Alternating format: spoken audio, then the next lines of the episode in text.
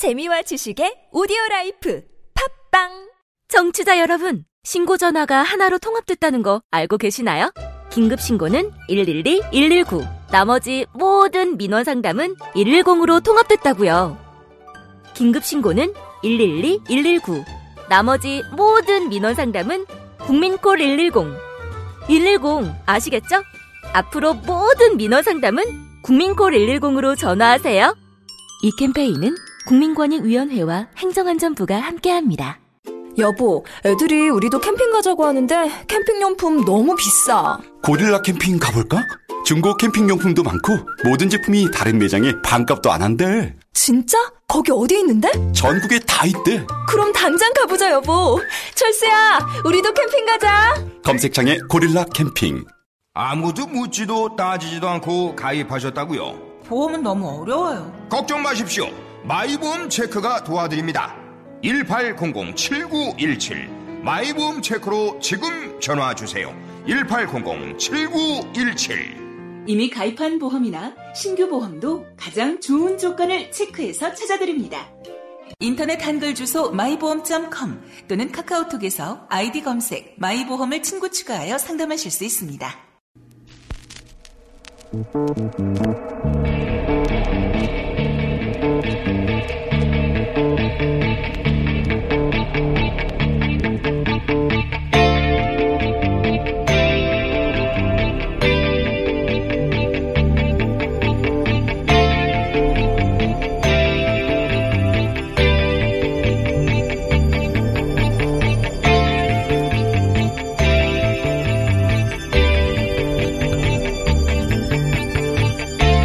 안녕하세요. 김호준입니다. 금융위원회 산하 증권선물위원회 김용범 증선위원장은 어제 삼성 바이오로직스가 명백한 회계 기준을 중대하게 위반했고 고의로 공시를 누락해 담당 임원의 해임 권고와 검찰 고발 조치를 의결한다고 발표했습니다.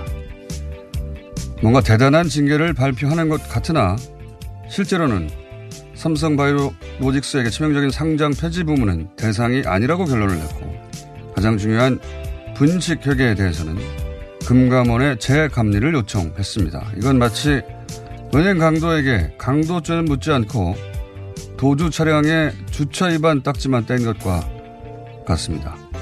게다가 검찰에게 잡은 게 강도가 맞는지 다시 살펴보라고 하는 거죠.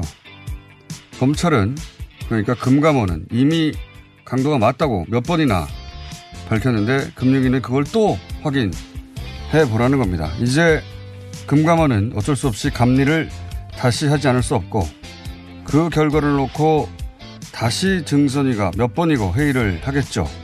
그런 사이 또 몇 개월이 흐를 겁니다.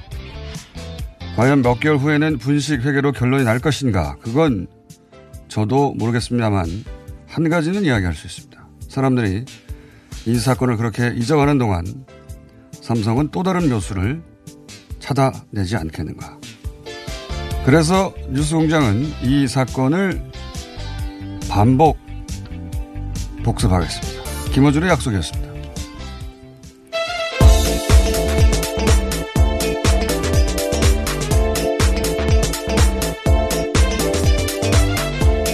시사인의 김은지입니다. 목소리가 괜찮지 않습니까? 축구가 없어가지고. 네, 이제 하나 남았습니다. 주말이면 다 끝이 나죠?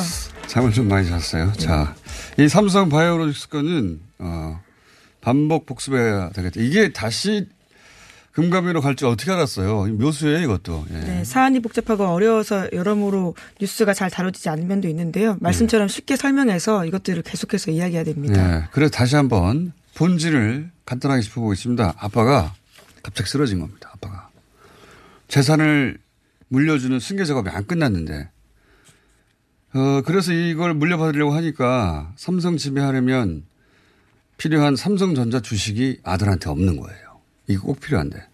그래서 아들한테 삼성전자 주식을 어떻게 몰아주냐. 예? 돈 많이 안 내고. 그 과정에서 등장한 불법, 편법, 로비. 이게 이제 본질이고. 네, 돈을 많이 안 내고 사실 이게 중요한 겁니다. 돈다 예, 예. 내고 하면 무슨 그렇죠. 죄가 되겠어요. 근데 이걸 안 내고 빠른 시간 내에 하려고 하는 거죠. 예. 어, 그래서 등장한 방법이 뭐냐 생각해낸 게 삼성전자 주식을 많이 가지고 있는 삼성 물산을 먹자 이렇게 된 거예요. 어떻게 먹냐? 아들이 마침 주식을 많이 가지고 있는 제일모직과 합병을 하는 거죠. 그렇죠. 그게 네. 2015년에 있었던 일입니다. 그런데 문제는 삼성물산이 제일모직보다 훨씬 커요. 어, 그걸 아들의 지분을 지키면서 먹자니까 아들이 어, 대주주인 제일모직을 뻥튀기를 해야 하는 겁니다. 그래서 여기에 삼성 바이오로직스가 동원이 된 겁니다. 뻥튀기를 하려고. 뻥튀기의 방법이 바로 분식회계예요. 예. 그리고 여기에 또 국민연금이 동원된 겁니다. 국민연금은 최순실 게이트에 등장했죠, 이미. 네, 그것도 아주 큰 문제인데요. 네. 국민연금이 왜 동원되냐? 국민연금 삼성물산의 대주주거든요. 네, 의결권을 행사할 수 있습니다. 근데 국민연금이 둘을 합치는데 제일 모직을 뻥튀기해요. 그러면 어, 삼성물산 대주주이기 때문에 삼성물산 입장에서 손해 아니에요. 그래서 국민연금이 야 이거 내가 손해라서 안 돼 하면 못하는 거거든요. 그런데 거꾸로 국민연금이 나서서 어, 제일모직 가치를 뻥튀기 해주죠. 예. 네, 국민연금이 일반 사기업이었으면 알아서 손해 보는 건데요. 그게 아닙니다. 지금 네. 그래서 문제가 또 되는 겁니다. 아니 뭐 사기업 있으면 이거 할 리가 없죠. 자기가 손해 보는 짓을 왜 해요? 근데 이걸 했어요. 자기가 손해 나는데 왜 했겠습니까? 싸바싸바 했죠. 싸바싸바. 사바사바요. 네. 아니 그 복잡하니까 그냥 네. 싸바싸바라고 할게요. 네, 굉장히 신선합니다. 네. 어 그렇게 이재용 부회장을 위해서 국민들의 돈이 손해를 본 거고 거기서 이, 이 너무 뻔한 거거든요. 예. 이게 삼성이 아니라면 어 당장 감옥에 가가지고 20년 정도는 못 나올 일이라고 보는데 그런데 이제 이재용 부회장은 법원에서 삼성의 승계 작업이 없다. 그렇죠. 지금 예. 2심 판단인데요. 승계 작업이 작업. 없었기 때문에 뇌물죄도 아니다라는 식의 그렇죠. 논리를 제공하고 있습니다. 그래서 무죄를 때려버립니다. 이 뻔한 걸. 그리고 또 이 뻔한 걸 금융위는 강도가 아니고 주차 위반 정도로 처리하려고 그러면서 검찰, 금융계의 검찰이 금감원에 또 보낸 거예요. 강도. 자식 판단하라고 강도 아닌 것. 같은데? 강도 맞다고 몇 번이나 했거든요, 거기서는. 강도 아닌 것 같은데? 어, 다시 보낸 것이고, 예. 어, 저는 이거 다 편먹고 대국민 사기를 치고 있는 거다. 이렇게 개인적으로 판단하는데, 왜? 삼성이 돈이 많으니까. 삼성이 인격이 훌륭하거나 지구 평화를 위해서 무슨 힘을 써서 그런 게 아니에요. 돈이 많아서 제일 대한민국에서. 그래서 로비를 제일 잘해서. 저는 그렇게 판단합니다. 이걸 아닌 척 하느라고 온갖 어려운 용어가 등장하는 거예요. 기사를 읽어도 무슨 얘기인지 모르겠어요. 네, 자. 그이 문제를 가장 처음 문제 제기했던 참여연대에서는요 어제 논평 냈습니다. 전형적인 삼성 봐주기 의결이고 증선이가 존재 의의를 스스로 부정했다라고 세게 비판하고 있습니다.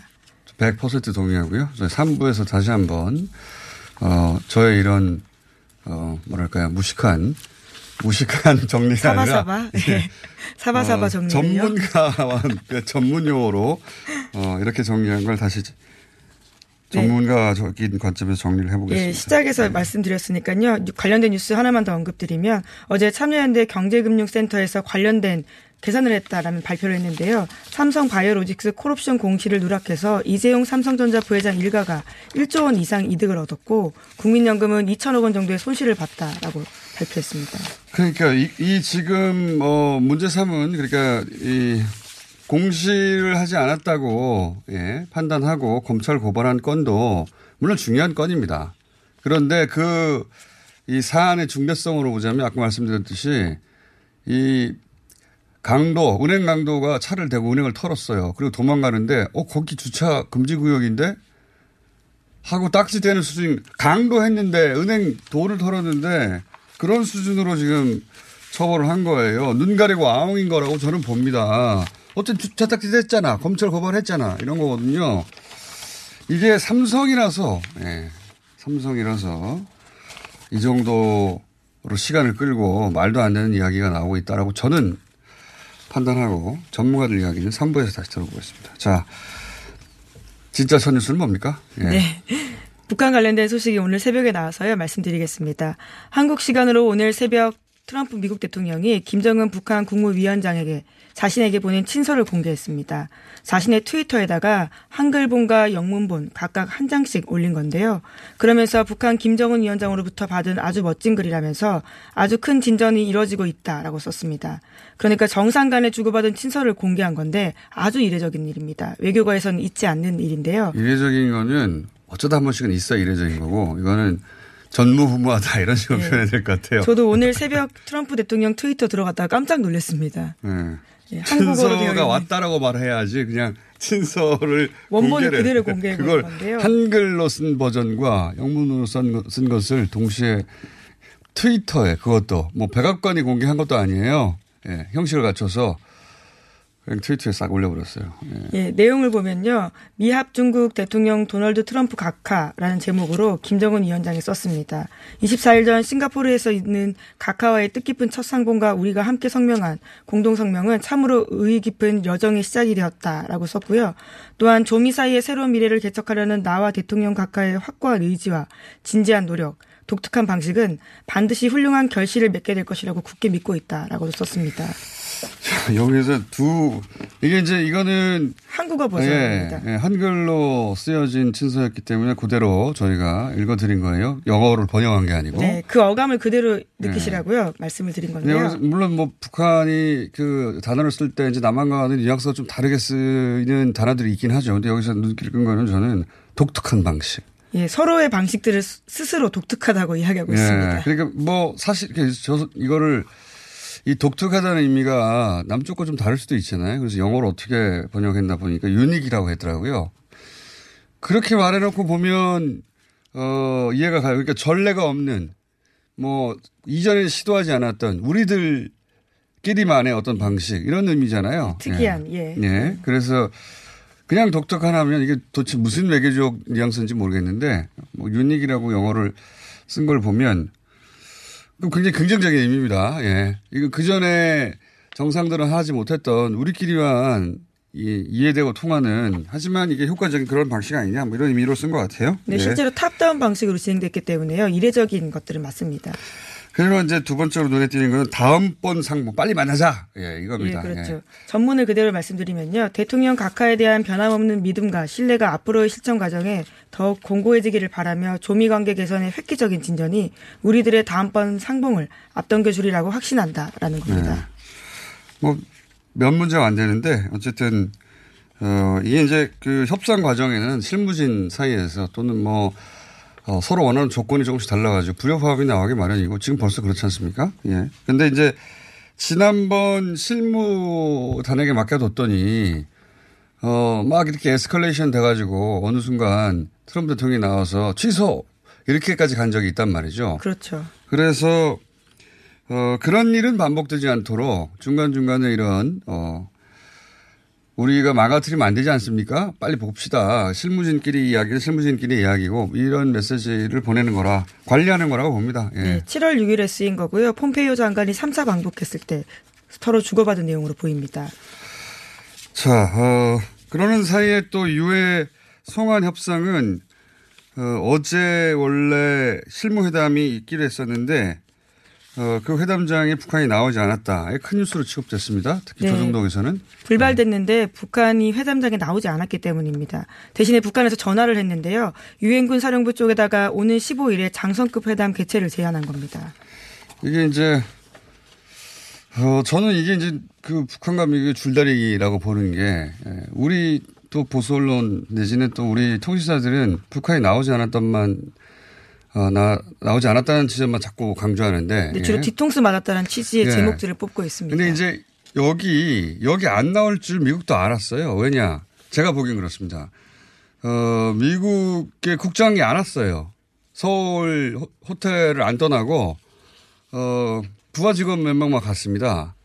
만약에 정말 회담을 한다고 미국 측에서 믿고 있었다면 국장이 갔겠죠. 책임자가. 근데 안 갔단 말이죠. 그러니까, 그 중간 과정은 잘 모르겠으나 북한 입장에서는 격을 높이자 협상의 격을 그래서 장성급 회담으로 하자 하고 전화 통화를 한 것 같고 미국 입장에서는 무슨 소리냐 실무 만남이라도 빨리 해서 좀 더 빨리 진척시키자. 뭐 북한에서는 장성급 회담 때 하면 되지 며칠 있다가. 3일 후인데 뭐. 이런 얘기를 오가다가 미국 쪽에서는 그 어, 미, 북한에 대한 압박이죠. 여론전, 12일, 예, 예, 여론전을 그렇죠. 할수 있는 그러니까 가서 그냥 기다리는 거죠. 안 올 줄 알면서도. 그리고 실제로는 또 전화를 해서 며칠 날 장성급 회담 개최하자 합의하고 여기 가서 어, 앉아 있었던 건 미국 측의 또 협상 전술이라고 봅니다. 예. 네, 실제로 안올 것을 알고 있었다라는 식의 시사를 하고 있는데요.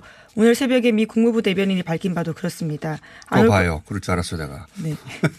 하루나 이틀 정도 연기될 수 있음을 인지하고 있었음을 시사하고 있는 말들을 했습니다. 네. 안올 줄 알았는데 간 거예요. 네. 그래서 약속 다 됐는데 왜 북한만 또 안 왔다고 뽑아서 열심히 기사를 국내에서 쓰고 미국에서 쓰는데 이번에는 어, 미국의 협상 전략이다. 이렇게 보여집니다. 네. 네, 그래서 오늘 새벽에 미국에서도요, 이 협상을 받아들여서 15일에 만날 것으로 통보했다라고 합니다. 그러니까요. 예, 이건, 이건 하려고 하는 건데, 격을 높이자고 하는 사이에, 격을 높이자, 아니다, 빨리 하자. 이 두 가지가 서로 부딪혔는데, 격을 높이는 것은 합의하면서도, 어, 유리한 협상 고지에 서고 싶은 미국 쪽에 이건 뭐 북한도 미국도 양쪽 모두 구사하는 전술이라고 봅니다. 네, 이거 하나 협상에서는 기본적으로 있을 수밖에 네. 없는 상황인 건데요. 이거 하나 하나를 다 회담이 안 되고 깨질 것 같고 뭐 게다가 오늘 아침에 동아일 보던가요? 네. 네, 그렇습니다. 정말 재밌는 기사가 하나 났어요. 네, 동아일보에서 노동신문의 영어 버전에 대한 보도를 하면서요. 다시 핵무력 건설을 하면서 미국을 위협하고 나섰다라고 지적하고 있습니다. 제목이 뭐냐면 다시 핵무력 건설 미 위협 나선 북 동아일보 단독이에요. 이게 무슨 소린가 하고 기사를 읽어봤더니 어 저는 이런 기사는 사기라고 봅니다. 왜 사기라고 보냐면 이 그 노동신문에 나온 내용이 뭐냐면 경제와 핵 이 두 가지 병진 노선을 어 성공했던 것처럼 그런 패기로 예? 과거에 우리가 둘 다를 했는데도 어, 전진해 오지 않았냐. 그런 패기로 앞으로는 사회주의 경제 건설을 하자. 이렇게 말을 했어요. 그런데 핵 무력이라는 단어가 등장해야 되지 않습니까? 과거의 병진 노선 이야기를 하려면 요 핵 무력이라는 단어가 나왔다는 거예요. 단어가. 핵을 다시 개발하자는 말을 한 게 아니라 네. 이게, 이게 사기지 뭡니까? 네, 동아일보에. 따르면 이제까지는 두 전선의 병진이라고 해서 핵 건설 자체라는 표현을 쓰지 않았는데 한동안은요. 네. 근데 이번에 다시 쓰기 시작했다면서 그것을 굉장히 강조하고 있는 겁니다. 그런데 그 문장은 핵 무력 건설을 하자가 아니에요. 예, 그렇죠. 경제와 핵 무력을 병진해서 승리했던 것처럼 그런 패기로 패기라는 단어 쓰거든요. 중단 없이 전진한 패기로 앞으로는 사회주의 경제 건설 국면을 열어야 한다. 과거에 병진도 우리가 성공시키지 않았냐. 이번에는 예, 새로운 번영의 국면을 열어야 한다라는 새로운 사회적- 핵심입니다. 그러니까 병진을 했는데 이번엔 경, 경제에 올인하자 이런 거거든요. 이 오해의 소지도 없는 문장이에요. 근데 여기에 핵 건설이라는 핵 무력이라는 단어가 등장했다 이거예요. 그래서 핵 무력으로 북한을 다시 미국이 위협을 한다는 겁니다. 이 문장을 뭐 이해하지 못했을 리는 없고요. 일부러 그런 거죠. 일부러. 이런 식의 노력은 예 앞으로 또 계속되겠죠. 예. 이 기사는 개인적으로 사기 기사라고 봅니다. 이게 어떻게 오해의 소지가 있는 기사입니까? 말도 안 되는. 단어가 나왔다고. 자, 다음은요? 네, 문재인 대통령이 북한의 외무성 담화를 통해서 미국을 비난했지만 그 내용을 보면 자신들은 성의를 다해서 실질적 조치를 취해 나가고 있는데 미국이 상응하는 조치를 취하지 않고 있다는 불평이라고 해석했습니다. 그러면서 협상 과정에서 충분히 있을 수 있는 전략이라고 발언을 했는데요. 그러니까 이런 상황들에 과민하게 반응할 필요가 없다라고 이야기하고 있는 겁니다. 그 이야기를 저희가 지금 하고 있는 겁니다. 다음 뉴스는요. 네. 네, 네. 문재인 대통령 입으로 나왔기 때문에 좀 무게가 있다라고 해서 소개해드린 거고요. 또 양승태 대법원 관련된 소식도 계속해서 전해드리고 있습니다. 양승태 사법부가 방송 출연자들 성향까지 분석하고 언론을 포섭해서 우호적인 여론을 만들려고 했다고 KBS가 어제 저녁 보도했습니다. 문건이 또 나온 건데요. 2015년 6월 달에 법원 행정처가 작성한 겁니다. 제목은 상고법원 신문방송 홍보 전략 이라고 하는데요. 여기에는 종합편성 채널과 지역지를 대상으로 한 홍보 전략이 담겨 있습니다. 구체적인 문장이 재미있는데 종편은 특성상 정제되지 않은 표현도 과감히 사용해서 대중의 기호에 부합한다라고 하면서요. 종편의 장점을 활용해서 전방위적으로 상고법원 지지 분위기를 고조시켜야 한다라고 지적하고 있습니다. 이게 이제 그 판사들이고 공부도 잘하셨고 그러다 보니까 그 판사는 판결을 몰라는 판결문로 해요. 엄청나게 긴 거 쓰거든요.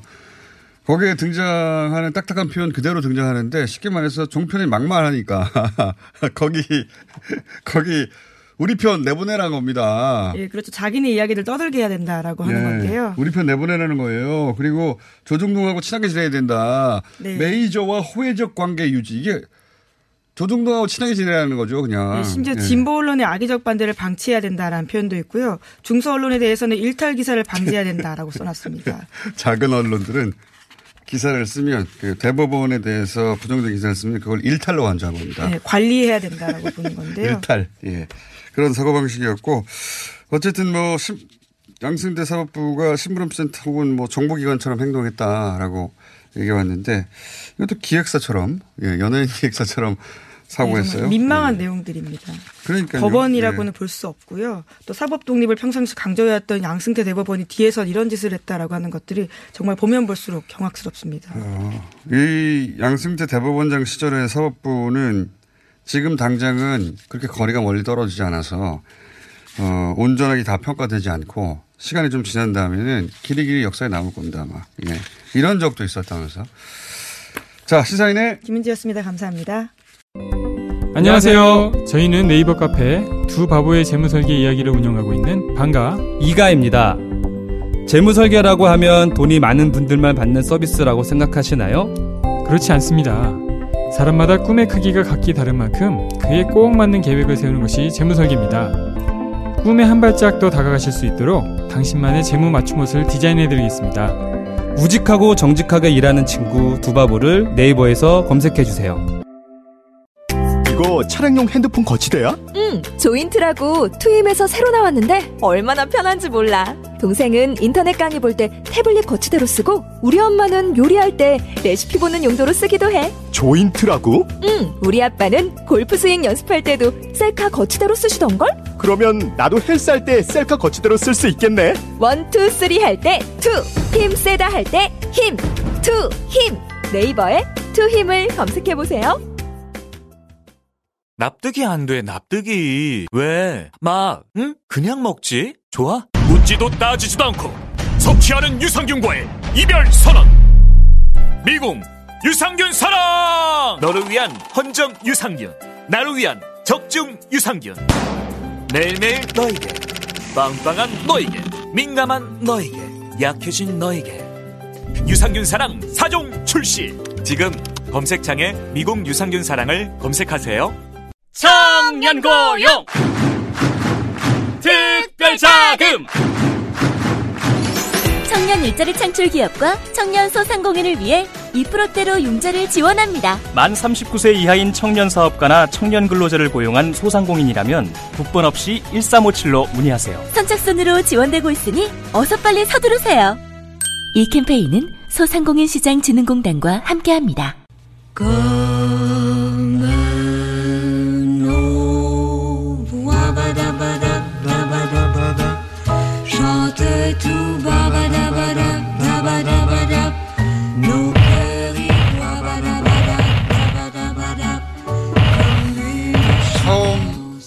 코너를 시작할 때 오래가지 못하겠구나 했습니다.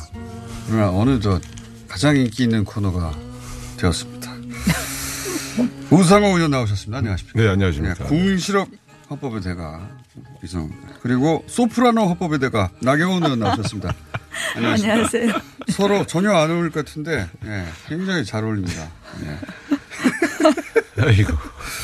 어, 나경원 의원은 소프라노로 이렇게 속사포를 하시면 우상호 의원은 궁시렁궁시렁 잘 안 들리는 목소리로 서로 옷 색깔도 오늘 맞춰서 오셨습니다. 자, 어, 사안들이 많은데 마침 또 어제 바로 있었던 일이기 때문에 이거 한번 여쭤볼게요. 심재철 의원과 김성태 대표는 사이가 서로 안 좋습니까? 어제 의총에서 기사가 그렇게 많이 났길래 예, 두 분이 이렇게 막 붙었다고 하는데 그 자리에 계셨죠? 네. 잠깐 정리를 해 주십시오. 이게 언론이 오버할 때도 있으니까 과장에서. 아이, 저, 오늘 이렇게 주제를 이렇게 뭐 말씀, 이렇게 주제를 보니까 네. 저희 당이 너무 불리한 이야기가 많이 아니, 불리한 게 아니라 그런 일을 자꾸 저지르니까 그런 것이. 최저임금 그- 얘기할 때 또 목소리 높이셨거든요. 그때 높이시고 기사가 많이 나와가지고 궁금해서. 우리는 의원총회 못 들어가니까 가셨던 분의 이야기를 들어보려고 저희 뭐 지금 이제 생각이 너무 다른 거죠. 지금. 이, 스- 어, 이 비상 상황을 어떻게 수습할 거냐에 대한 생각이 다른 거고, 어, 저도 뭐 이 절차를 좀 저, 어, 거쳐서 어, 이 뭐 비대위를 구성한다고 해도 비대위의 역할이나 뭐 이런 논의를 하고 비대위를 구성해야 된다 이렇게 얘기를 한 건데 생각이 다른 거가 어제 이제 충돌됐다 이렇게 보시면 될 것 같고요. 뭐 사실은 뭐 안타깝고 안타까운 일입니다. 그래서 근데 생각은 제가 다를 수 있는데 제가 궁금했던 네. 건두 분이 주고받은 말들의 내용이 내용 생- 뭐 사이는 그러니까 생각이 다른 게 아니라 사이가 안 좋나? 그런 생각이 들어서 혹시 요즘 네. 그 초등학생들도 그렇게 안 싸워요. 구두 사진이 어떠니 뭐 밥을 사니 안 사니 이런 얘기는 그 저기 어디 화장실에서는 할 얘기지. 저. 너무 입장 곤란한 말씀. 의원, 의원총회에서 할 얘기예요. 당 대표랑 부의, 국회 부의장이 우리가 뽑은 국회 부의장인데 아유. 이제 이제 뭐 저희가 싸울 만큼 싸웠으니까 저는 이제는 이제 마무리해서 가야 된다고 생각하고요. 저도 어제 너무 속상해서 네. 의원들하고 뭐 끝나고 저희 뭐, 뭐 정말 소주 한 잔 하면서 이런저런 이야기를 나눴는데요. 우리가 일단은 지금 이제 어뭐 이 상황 저는 사실 절차를 좀 잠깐만요. 거치- 모르시는 분들을 위해서 잠깐 잠깐 요약하면 잘 마무리되다가 김성태 의원이 그동안 쌓여 있었던 게 있었나 보죠. 그래가지고 이제 심재철 의원에게 어 뭐랄까요. 당신이 그러면 안 된다 이런 취지에 밥도 안 사고 말이지. 이렇게 요약하면 오해가 있습니다. 그러니까 특활비를 그렇게 국회 부의장을 많이 가져갔으면서 의원들에게 밥 한 번 산 적이 있느냐, 혹은 뭐 본인이 과거에 어, 심재철 의원이 이제 그 국회 국회에서 뭐 어떤 사진 그- 사진 보다 고록스러운 처지에 있을 때 잘 이렇게 변호를 해줬는데 왜 이렇게까지 나를 괴롭히느냐 이런 취지잖아요. 예. 뭐 김성태 원내대표로서도 이제 뭐 좀 인내의 한계점에 온 그러니까요. 것이고요. 또 그게 심재철, 심재철 의장. 부의장이 만약에 특활비 받고 국회의원들에게 밥 안 샀으면 그 나쁜 사람이죠.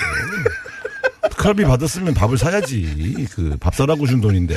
그러니까 아이 너무 우리 당 문제를 희화화하시지 마시고요. 네. 저희 뭐 근데 그분이 요즘 아니 근데 그, 그분이 요즘 와서 그렇게 활동이 활발해진 게 전당대에 나올 무슨 목, 포석이 있는 것 같아. 근데 그런 그런 목적으로 당 지도부를 공격하면 아. 김성태 원내대표 입장에서는 서운할 수 있죠. 아니 뭐 자기 정치적인 프로세스 때문에 정략적으로 뭔가 접근한다는 느낌을 가지고 좀 서운했을 수 있지. 예? 근데 그렇다고 해서 뭐 밥을 사냐 안 사냐 이런 소리 하는 건 또 좀 좀 심한 것 같고. 이제 그만하시고요. 그래서 저희 당내 문제인데 그랬고, 감정적으로. 예, 예. 그래서 의원총회가 낸 결론은 뭡니까? 어제 이제 어, 사실은 좀 마무리하는 쪽으로 해서 비대위원장들 추천 받은 사람 중에서 이제 우리 한 명을 비대위원장으로 어 모시자 뭐 이런 네. 정도로 대강 정리되는 분위기였습니다. 그래서 어뭐 여러 가지 절차의 문제가 있었지만 지금은 이제 비대위원장 체제를 들어갈 수밖에 없지 않느냐 이런 상황으로 수습되는 과정이었고요. 뭐 이제 어제 또 마지막에 어, 뭐 그런 좀 안 좋은 장, 장면이 연출돼서 어, 또 감정의 골이 깊어졌지만 그 뿌리에는 사실은 뭐 저희 당에 뭐 국- 모두들 아시다시피 역시 개파의? 갈등에 이 있고요. 근데 이제 그걸 넘어서야죠. 넘어서서 아, 뭐 죄송합니다. 뭐 죄송하고 저희 뭐 잘 해보도록 하겠습니다. 이제 곤혹스러운 질문 그만하시고 다른 것 질문해 주세요. 나 의원이 죄송할 일은 아닌 것 같은데. 아니, 뭐, 제그 뭐. 비대위원장 면면을 보면은 이게 뭔가 지금 새로 거듭나는 어떤 정당의 대표, 이게 저- 비대위원장이 대표거든요, 사실은. 그런 예, 비상대표죠. 그런 면면은 아닌 것 같아요. 차라리 이런 분들을 비대위원장으로 세울 것 같으면 바로 전당대회를 열어서 차라리 전 당원들이 선택한 학고 부동한 조직 정통성이 있는 대표가 서서 당을 수습하는 게 맞지 않나. 우리가 저희도 사실 어려운 적이 많았잖아요. 지금 제가 고소하게 생각하는 게 아니고 우리도 고소하게 생각하시는 것 어려. 아, 물론 속은 그렇죠. 근데 우리도 어려운 경험을 많이 해봤잖아요. 우리 비대위원 체제 참 많이 가봤어요. 근데 네. 그, 그때마다 그 차라리 당 안에 가장 통합력이 있는 원로가 하시든가 아니면 외부에서 좀 쇄신형으로 네. 모셔오는데 사실 쉽지는 않아요. 모셔오는 네. 일이. 그래서 나도 이게 제가 볼 때는 참 어려울 땐 잘 안 오시거든. 그렇죠. 어려움이 있는데 근데 요, 요번에 발표한 그 안 후보 어려울 땐 또 모실 필요가 없거든요. 그렇죠. 네. 후, 후보군은 당 셋인가는 좀 거리가 멀어 보여서 차라리 저럴 바에는 당 안에도 좋은 사람들이 있을 텐데 그냥 전당대회 열어서 당 안에도 있습니다. 김성원, 전희경, 특히 전희경 의원 같은 경우에 초선에 지금 40대 중반 아닙니까? 예. 네, 초- 그렇죠. 초 중반. 근데 굉장히 어 초선에 이정 어, 이 연령대에 비대위원장이 돼서 6개월간 당을 이끌 수 있을까요? 네. 왜 이분의 이름이 올라갔습니까? 뭐 지금 이제 다양한 어, 후보를 발표한 것 같습니다. 그러니까 뭐 원로급도 발표하고 또 초선들도 이제 두 명 발표를 하고 했는데요.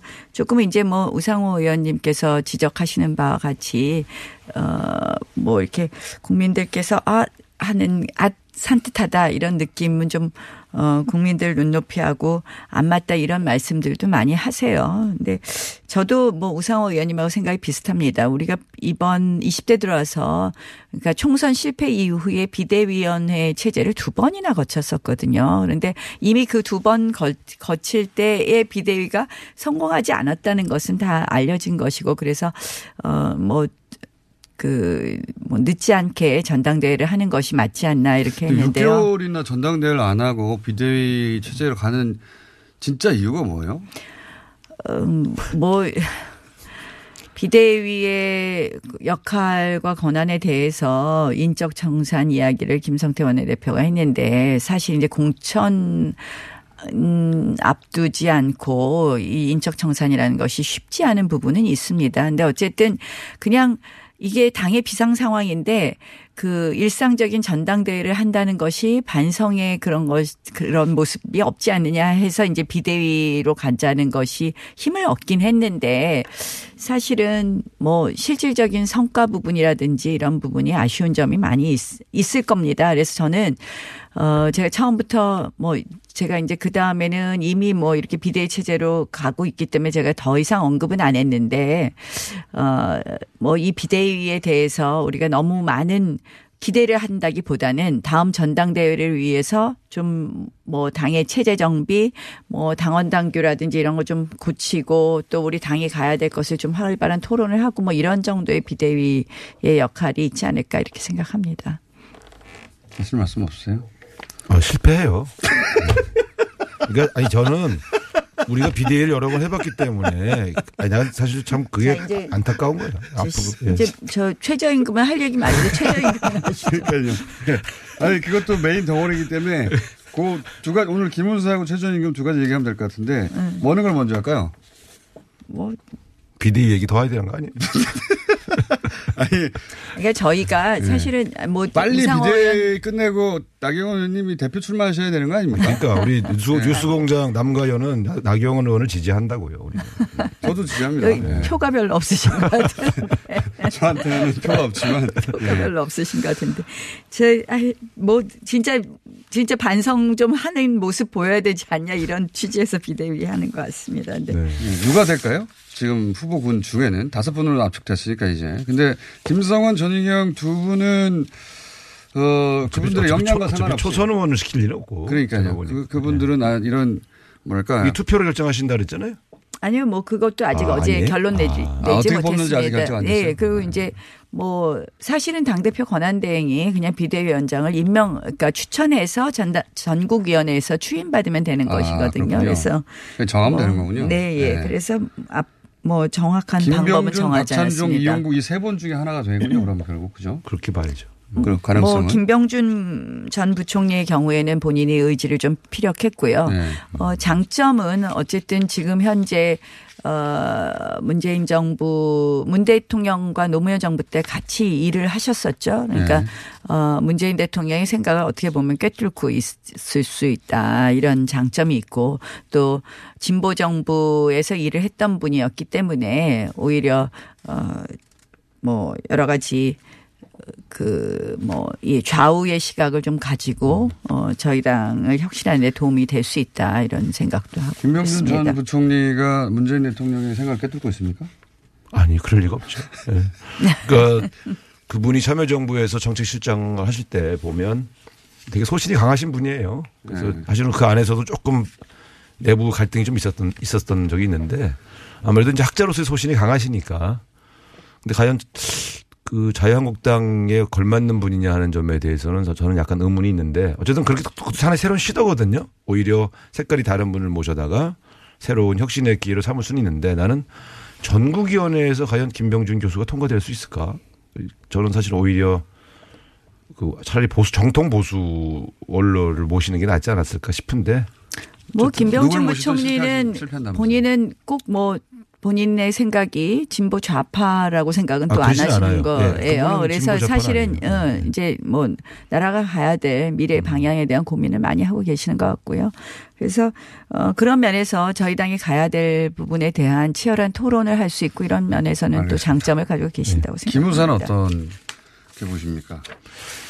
이거는 아마 이제 그 당시 제가 원내대표였는데요. 아무래도 이제 그 촛불 민심이 만약 탄핵이 기각됐을 경우에 이제 소위 그들 표현대로 하면 폭동화될 가능성. 음, 그 대비하자. 아마 이런 명분으로 이 문건을 작성한 모양인데 저는 계엄령 검토까지 간 거는 전 상당히 위험한 발상이다. 네. 계엄령이라는 것이 우리 이- 그 광주 항쟁처럼 트라우마가 있잖아요. 계엄이 선포되면 오히려 더 폭력 사- 사- 사- 상황으로 더 전- 진전될 수 있는데 왜 이런 발상을 했는지 전 지금도 어, 이, 이 작성하신 분은 조금 한번 좀 조사를 해봐야 하지 않겠냐 이런 생각이 듭니다. 근데 제가 약하게 보니까. 네. 보니까 그 촛불 집회뿐만 아니라 태극기가 탄핵이 인용됐을 때 태극기 집회 참석자들이 이제 그때 보면 뭐 엄청났었잖아요. 촛불 집회 참석자하고 태극기 집회 참석자들이 어뭐 어, 수해 집회하면서 뭐 연인원도 엄청난 숫자였고 한 번은 뭐 차벽만 600대 600대 그 차벽을 쌓고 양쪽이 집회를 동시에 하기도 했는데 어, 어쨌든 어떤 결과가 나오든 어 한쪽 어 집회 참가자들이 폭동이나 뭐 정말 소요를 일으킬 수 있다 이런 걸 대비한 거더라고요. 그래서 촛불뿐만 아니라 태극기 집회가 그랬을 경우에 를 그러니까 유사시를 대비한다는 거는 좋은 명분인데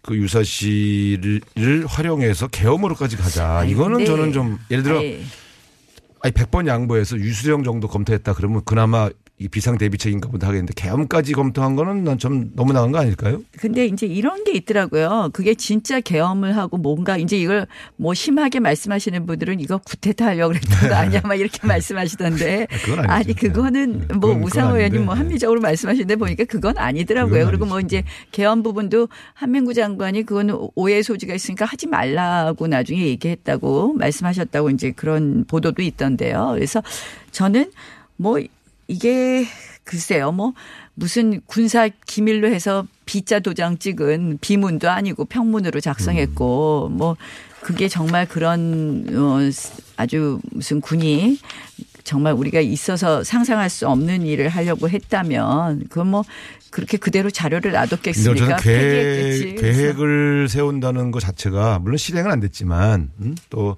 실제 뭐 쿠데타를 하려고 준비했다 이런 조짐은 아니지만 이런 계획 자체 상상력이 이 말하자면 그, 그 계획 단계에서 계획이 관여했다는 것 자체가 저는 좀 비정상적이라고 봐요. 그래서 이게 무슨 뭐 이게 수사를 하- 수사를 한다고 했으니까 수사 결과가 근데 이제. 그걸 뭐 대통령께서 아주 뭐 어, 폭발력이 있는 사안이다 그러시면서 이제 해외에서까지 뭐 수사를 하라고 이렇게 말씀하셨는데 수사를 좀 더 해봐야 되겠지만 저는 그럴 정도로까지 우리가 비약할 필요가 있느냐 하는 생각도 아, 들어요. 우리가 군의 정치 개입으로 불행한 사건을 여러 번 겪었기 때문에 이런 문제에 대해서 우리는 감수성이 예민합니다. 이건 아니 좀 그러니까 군의 정치적 어디까지 개입에 대해서 어디까지 준비한 거야? 그래서 이건 좀 조사를 해봐야지. 예. 국민들이 누구도 그것은 용납할 수 없는 일이라고 생각을 하는데 용납을 안 해도 군이 그냥 들어오면 되잖아요.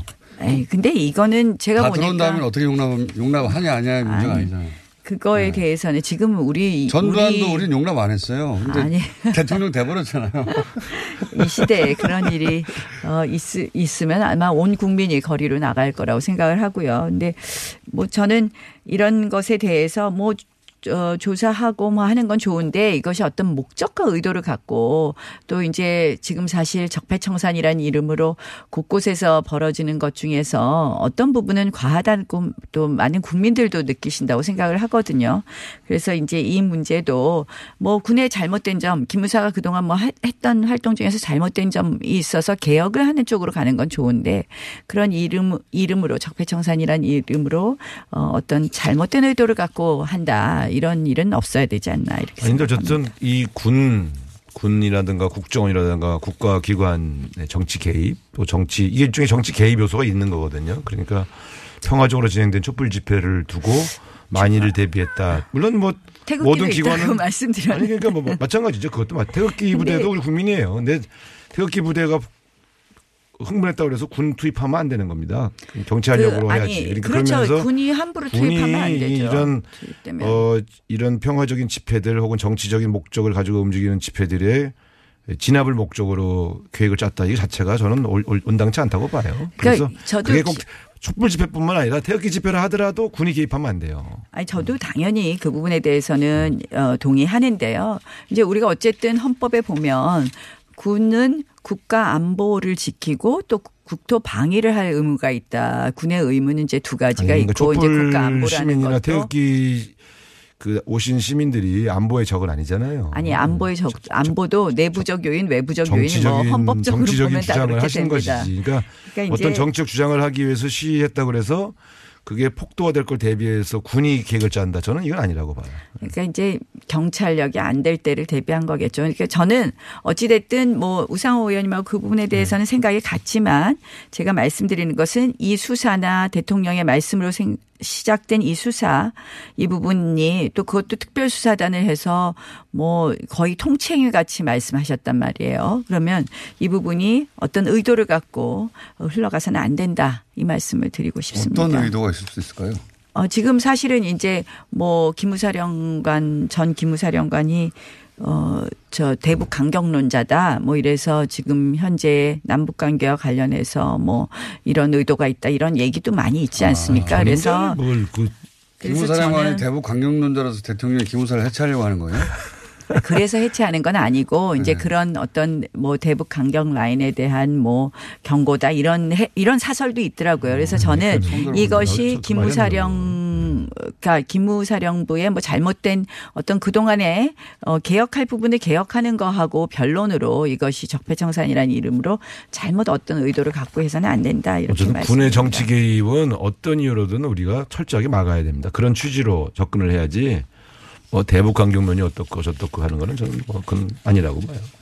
똑같았다. 뭐 요새 이제 너무 저좀 남북 관계에. 있어서 남북 관계에 있어서 지금 뭐주 한미군 철수 뭐 문제 또 한미 군사훈련 중단 또 이제 을지 연습도 중단하고 뭐 이렇게 하는 부분이 사실은 좀 안타까운 부분도 있는 거죠. 지금 아 북한이 핵, 문- 핵 문제는 지금 한 발자국도 안 내놓고 하는데 지금 트럼프 대통령 오늘 그 김정은 위원장 뭐 친서 공개했는데 보니까 그냥 친애하는 뭐, 뭐 이렇게 여러 가지 아름다운 말은 있는데 구체적으로 뭐 하겠다는 건 없더라고요. 그러니까 이제 그런 걱정이 있는 거고 국민들께서 다들 남북 정상회담이나 북미 정상회담도 기대를 많이 하고 이제 기다리고 있었는데 지금 자꾸 뭐 유해 송환 문제도 어제도 북한이 거부해 갖고 지금 회 회담이 안 됐고요. 이제 저게, 저게 이제 양쪽의 협상 안타까워요. 과정에서 약간의 이제 밀고 당기는 전략들이 전술들이 진행되는 거고 판이 그러니까 깨진 건 아니니까. 아니, 근데 그러니까 북한 입장에서는 이런 거예요.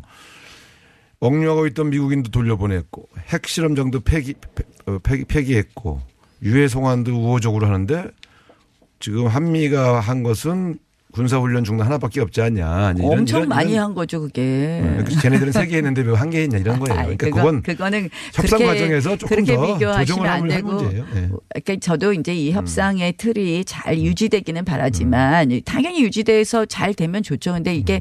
우리가 너무 북한 편을 들어서는 오히려 어려워질 수 있다고 생각을 하는 거예요. 그러니까 지금 이제 오늘 보니까 문 대통령께서 종전선언 이야기를 또 다시 꺼내셨던데 음. 저는 뭐 문재인 대통령과 북한이 이번 에 종전 선언을 꼭 하고 싶은 거를 딱 판문점 선언문 보고 제가 읽었는데요.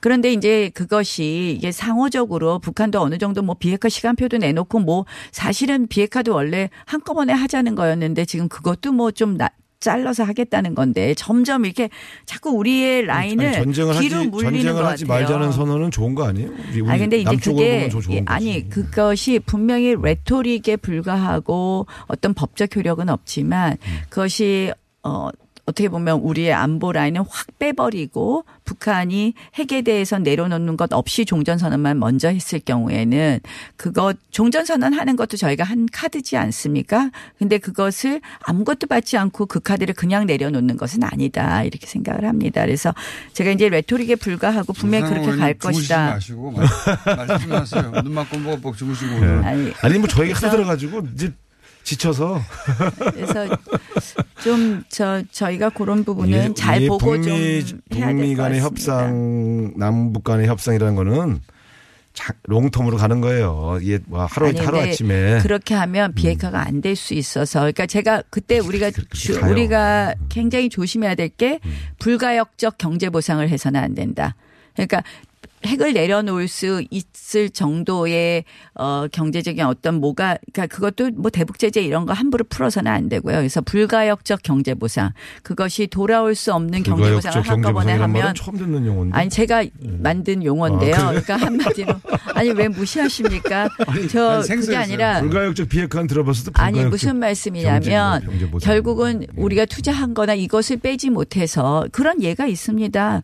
그래서 그래서 그냥 비핵화 부분을 방치할 아, 수밖에 없는 때 지나치게 많이 해서 결국은 우리가 돌이킬 수 없는 방법으로 가서는 안 된다는. 거고요. 비핵화로 가는 자, 과정인데 최저임금 북한은 이야기하시죠. 북한은 자기네가 아니, 뭐 최저임금 북한은 위원회 오늘 뭘 하나 하면 미국도 하나 해주길 바라는 거예요. 아니 근데 이제 그게 지금 그것이- 계산이 안 맞는데 우리가 이 지금은 미국 편 들어야 될 아, 때라는 그러니까. 말씀을 좀 드립니다. 누구 편을 드는 것보다 전 평화 편이에요. 자, 그 미국 최저임금. 편, 지금은 지금 이 시간이, 순간은 시간이 네. 2분밖에 안 남았어요. 최저임금 뭐 위원회에서 이제 내일 정한다는데 저는 이거 이렇게 방치해서는요 우리 대한민국 미래가 없다고 생각합니다. 지금 일자리가요 사실은 민간 부분만 따져보면 지금 마이너스예요. 일자리가 올해 들어서 지금 최근 몇 몇 개월 사이에 아예 민간 부분의 일자리는 마이너스거든요. 최저임금 때문에 일자리가 안 네, 생기는 거다. 저는 아니, 김동연 부총리도 어제 드디어 조금 영향 인정을 했습니다. 최저임금 때문에 일자리가 다 줄었다 이렇게 연결시키는 것은 아니, 그러니까 옳은 얘기는 아니에요. 그거 하나만은 아니겠지만 그렇죠. 저는 문재인 대통령께서 문재인 대통령을 보좌하는 이 경제 보좌진들이 참모들이